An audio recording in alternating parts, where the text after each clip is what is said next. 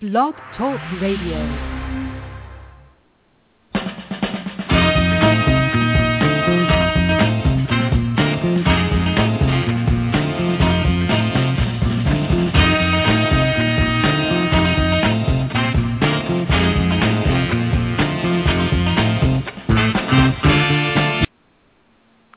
Good morning. This is Aseneth Murphy, guest host on Sylvia Global Media Network.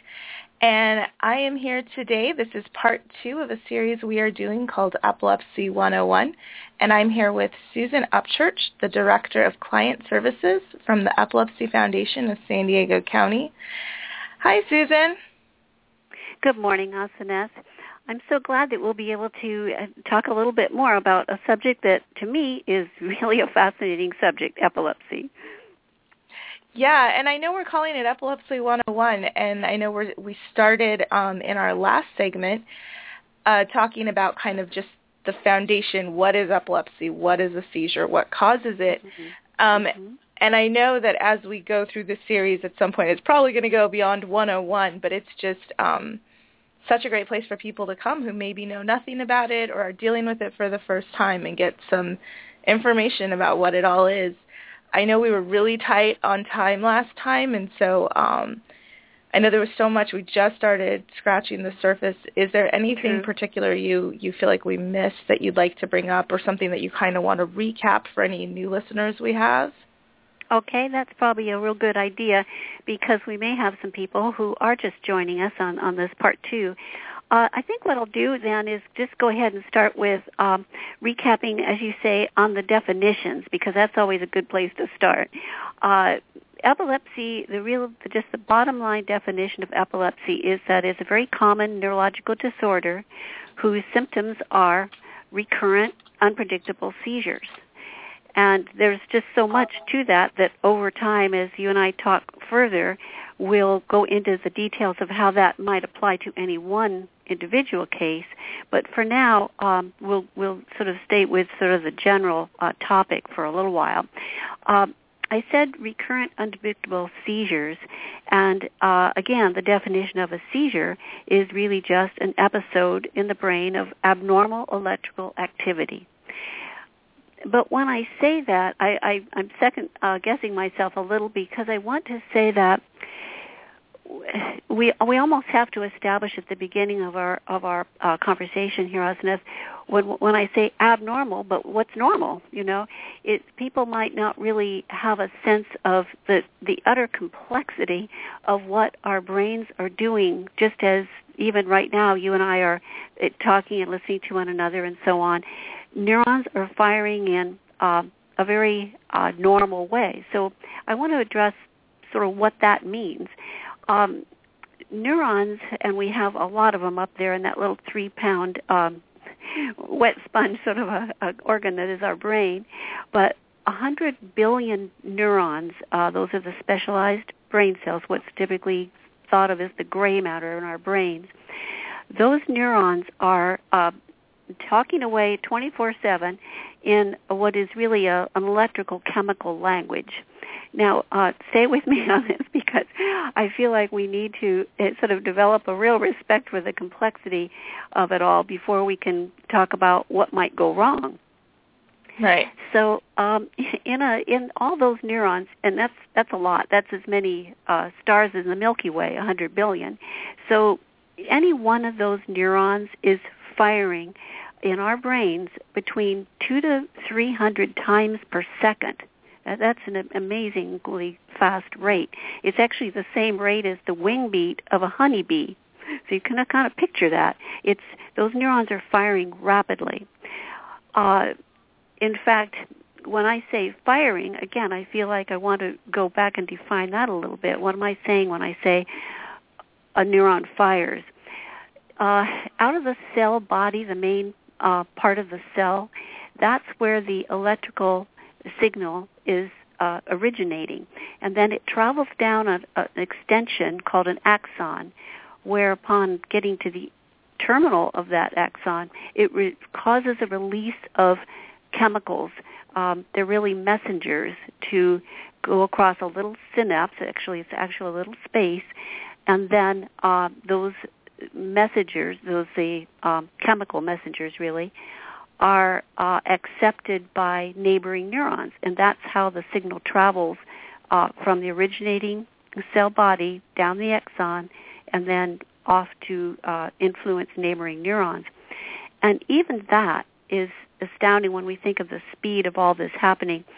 In vertebrates, that's us, the signal travels down that axon at the rate of 200 miles per hour. Um, now, it's very different in invertebrates, say a snail. There, it's much slower, say 30 to 40 miles per hour. But that makes all the difference in how um, the world is perceived. Uh, for example, in a snail's brain, the the brain actually takes three seconds to just register the perception of light. So again, in the real world, world what does that mean? That means that um, let me add a good example for you. If I were in the garden and I saw a snail sitting there on the path, if I very carefully, but within three seconds, placed a second snail next to that first one, well, that would go down in snail history as a miracle because it would be, in, it would be instant uh, materialization of a snail. So, so all that is just to say that, and thanks for staying with me on, the, on some anatomy there, but what that really, I want to sum all that up by just saying that it illustrates that what goes on in the firing of our neurons has everything to do with uh, our experience in the world, um, not only how we perceive the world, but how we respond to it.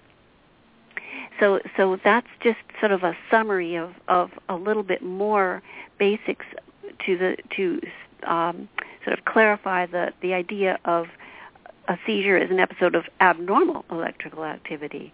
Mm-hmm. So thanks for uh, hanging in with me on that. Um, do questions occur to you about any of, of that? I know that's a lot of uh, facts in a short amount of time. I guess so. Then what you're saying, I, this is kind of how I always understood it. Correct me if I'm wrong. Is that I guess in layman's terms, a seizure would be kind of like the brain having a conversation with your body, and all of a sudden there's like static of some kind and you kind of cut out and it's not quite communicating the way it's supposed to. Yes, that's, that actually is a pretty good way of expressing it because now that we've just discussed how the brain is always communicating within itself in electrical chemical language, but what goes uh, awry when a seizure is happening is that those neurons are firing too much. They're they're um, it's actually spontaneous firing. In other words, as you and I right now think of words to express our thoughts, in our left temporal lobes there are neurons that are firing in a very normal way. They're doing what we want them to do. You know, come up with um, circuitry that connects our meaning to our actual language and even the, the muscles in our uh, mouths and so on to make those functions occur as we are trying to direct them to do. But if there's a seizure out of the left temporal lobe where suddenly a little bunch of little being relatively speaking because out of a hundred billion it could be several thousand in a, uh, neurons in a little batch. But when that um, group of neurons overfires spontaneously then a function can actually be knocked out. Uh, so if that were to occur to me while I was talking, you might hear just gibberish or you might hear actual silence because that function of expressing my thoughts in language would sort of, we can think of it as offline. It wouldn't work for a while. Um, usually a fairly short while, but you can well imagine that even a very brief uh, partial seizures, and uh, we might uh, do a little review of what, what those seizure types are. But even a very brief seizure is going to have a lot of consequences. Um, probably most of our uh, listeners now, especially those who already have a diagnosis of epilepsy, are probably aware that we are in California uh, a reporting state, meaning that licensed professionals, doctors, even dentists, uh, doctors of various levels, from primary cares to uh, neurologists and so on, uh, are under uh, a DMV code to report what in the DMV code is called a lapse of consciousness. So at that point, a doctor might uh, report something that his uh, or her patient uh, relates that there was a, uh, a complex partial seizure or uh, or a full uh, tonic-clonic seizure, a generalized seizure. Um, but there are very exacting distinctions among the seizure types, some reportable, some not. Um, so we can maybe talk a little bit more that, about that if you'd like. I, I should introduce that subject by saying that in my office, we I will have confidentiality privilege with any one of my clients, a new client, a continuing client, that doesn't matter.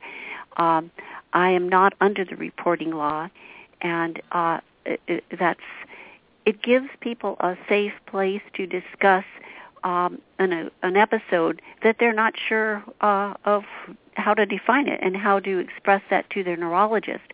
So it gives um, sort of a sounding board with me that is confidential to discuss an episode, as they say, that may or may not be something reportable, but it's it's good to find that out.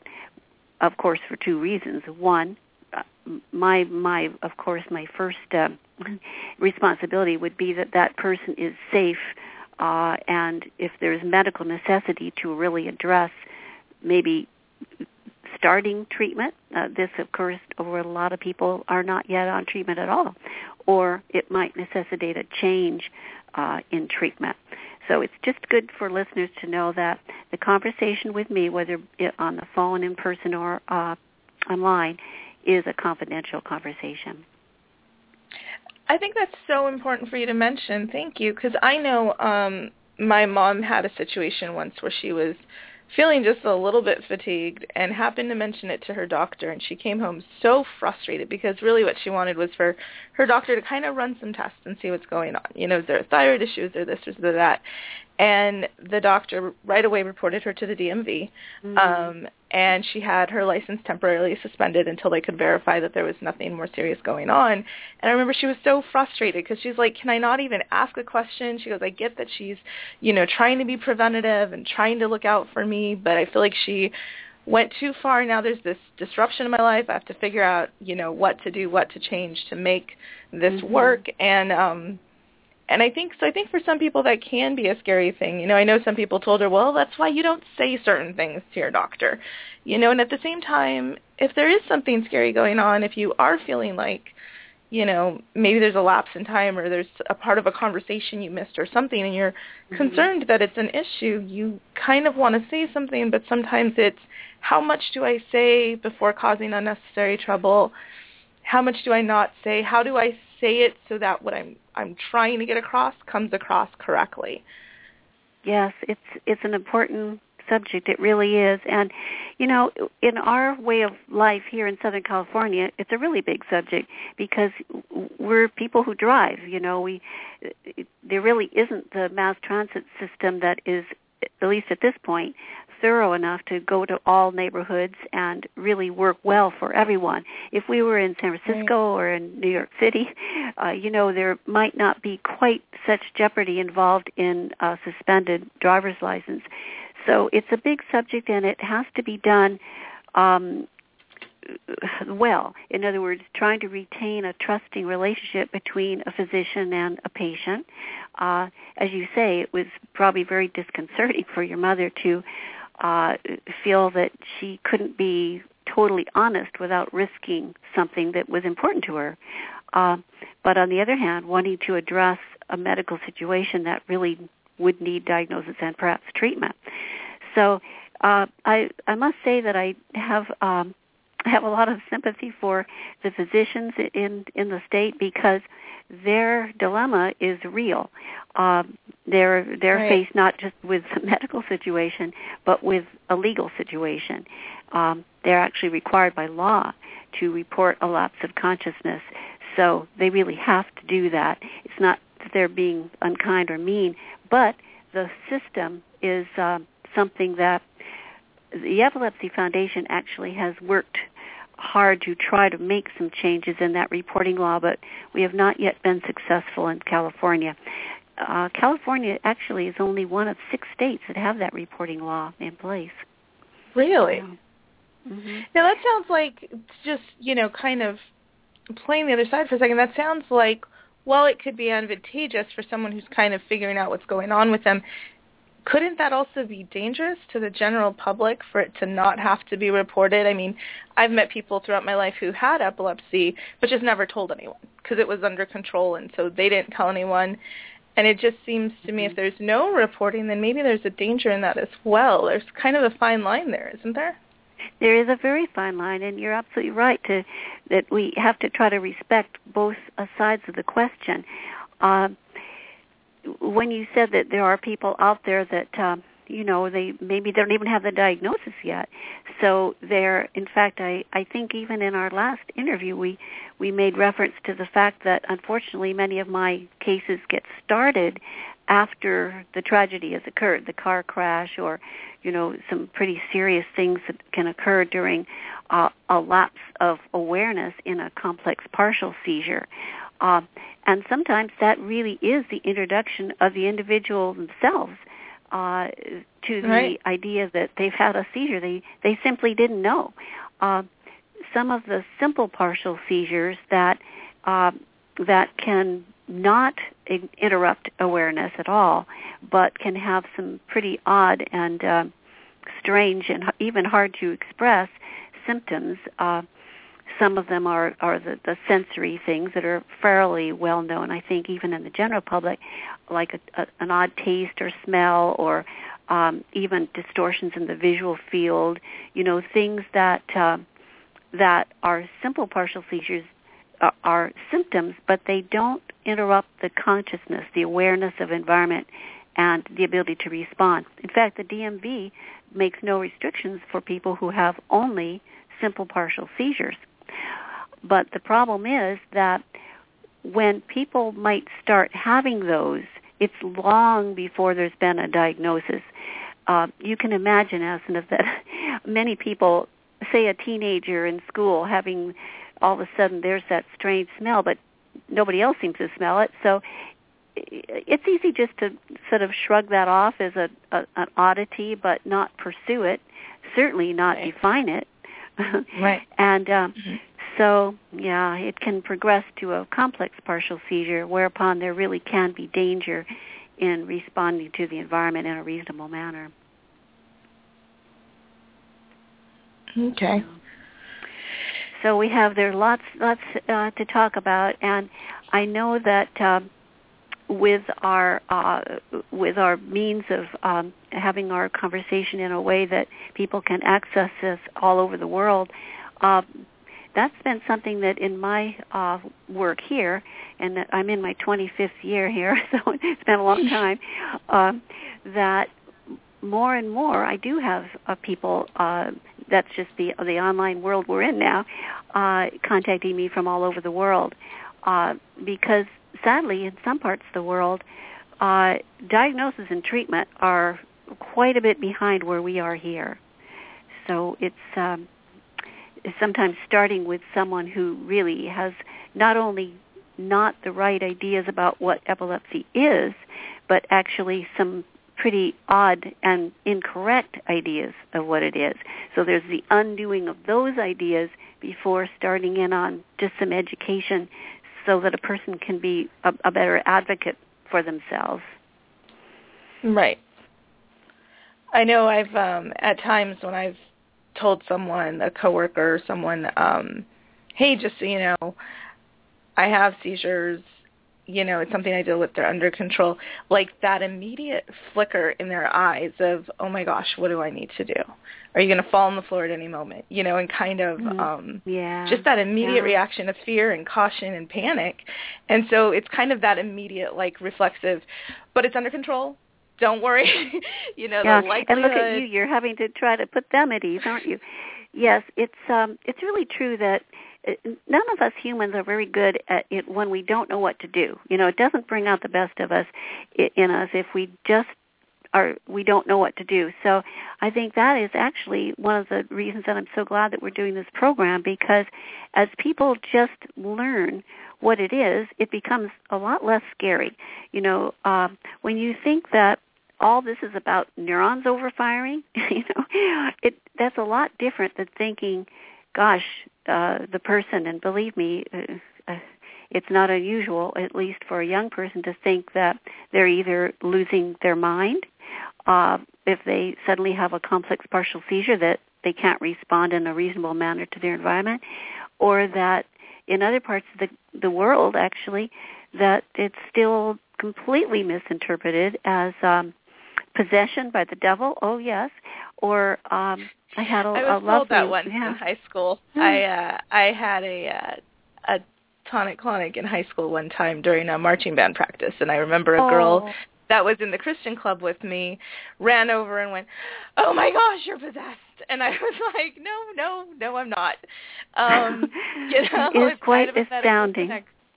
Yeah. Yeah. Yeah, so you had a lot of educating to do, and it's hard for a for a young person. You said that was in high school yeah. that that I happened. mean, yes.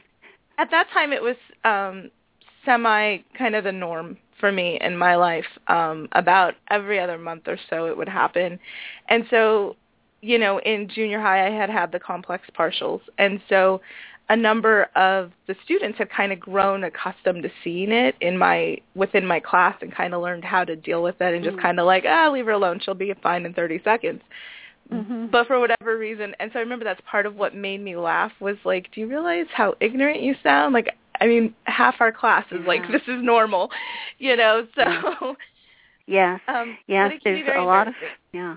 It can be and and I think maybe especially for a, young person because it's hard enough to be an adolescent. I mean, high school is well, pre-high school and high school, there's just so much going on. It's so so many uh things to get used to and to uh to try to to work out in oneself. You're forming an identity and so on.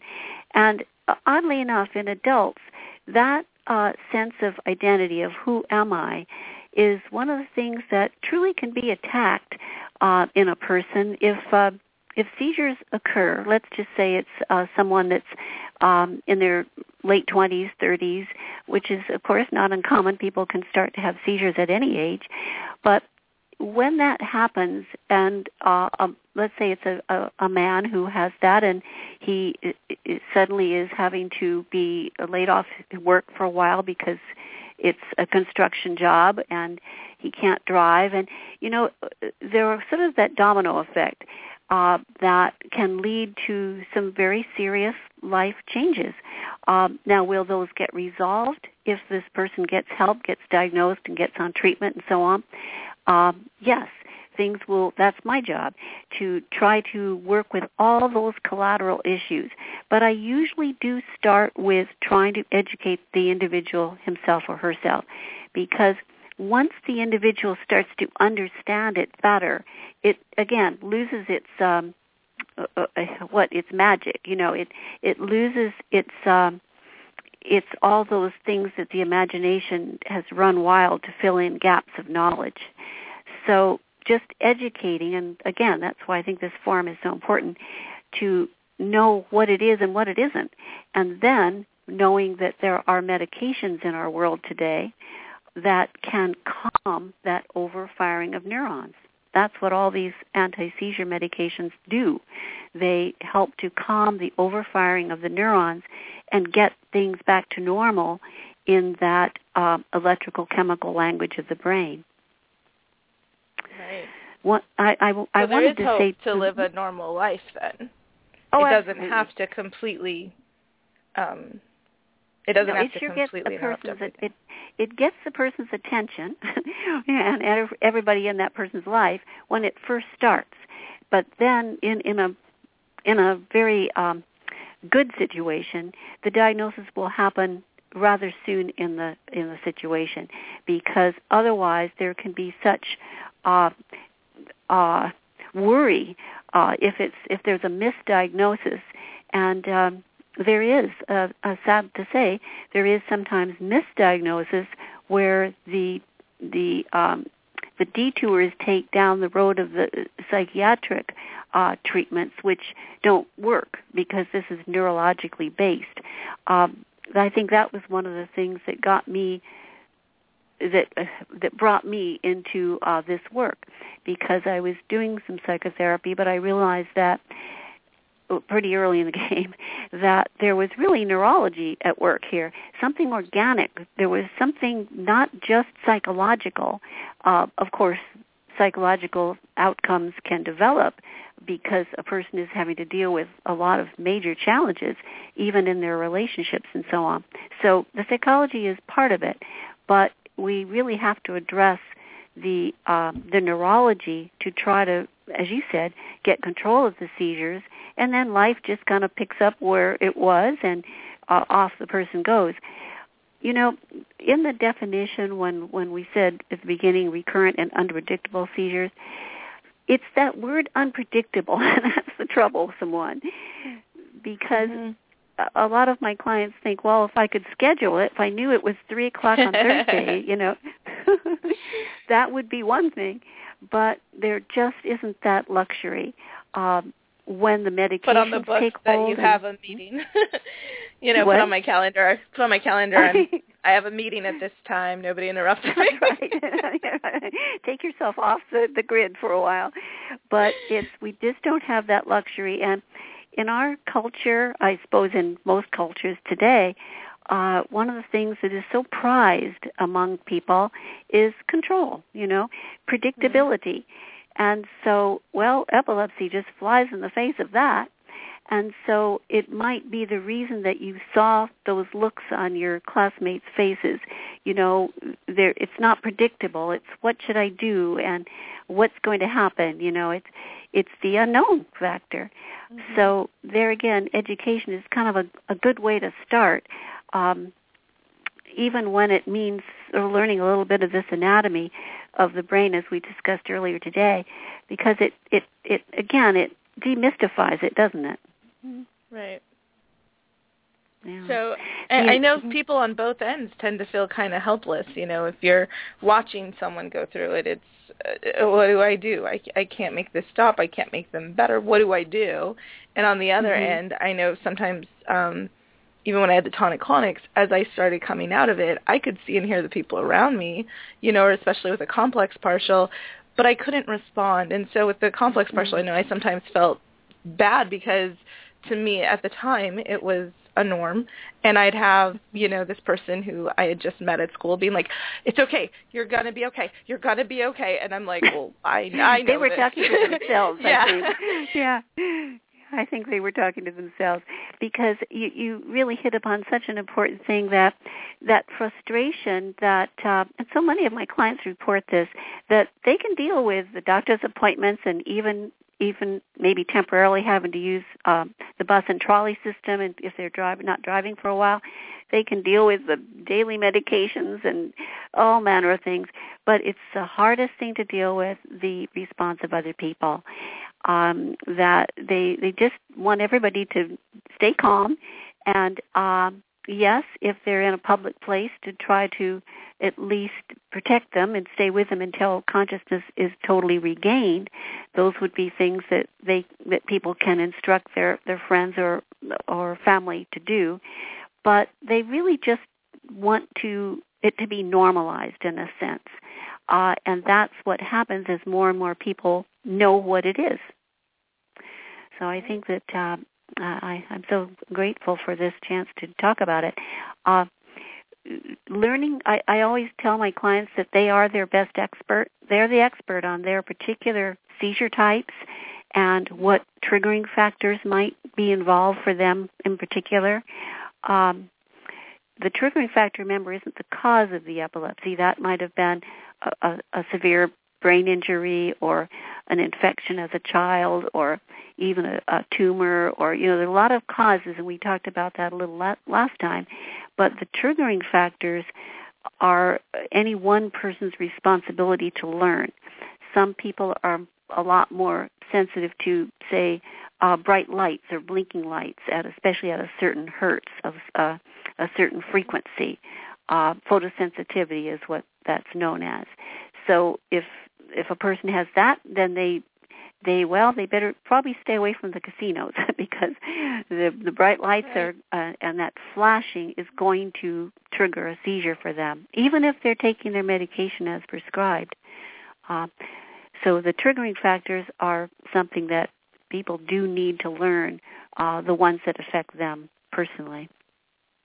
Right so I know we're running short on time here and if if there's one thing um I think you've really encouraged me with today. It's that knowledge that there's someone I can go to and talk to without fear or concern of how it's going to be interpreted or you know where it's going to go. And I know, um, and I know, I believe your services are free. Am I correct with the Epilepsy yes, Foundation? Thank you for thank you for bringing that out.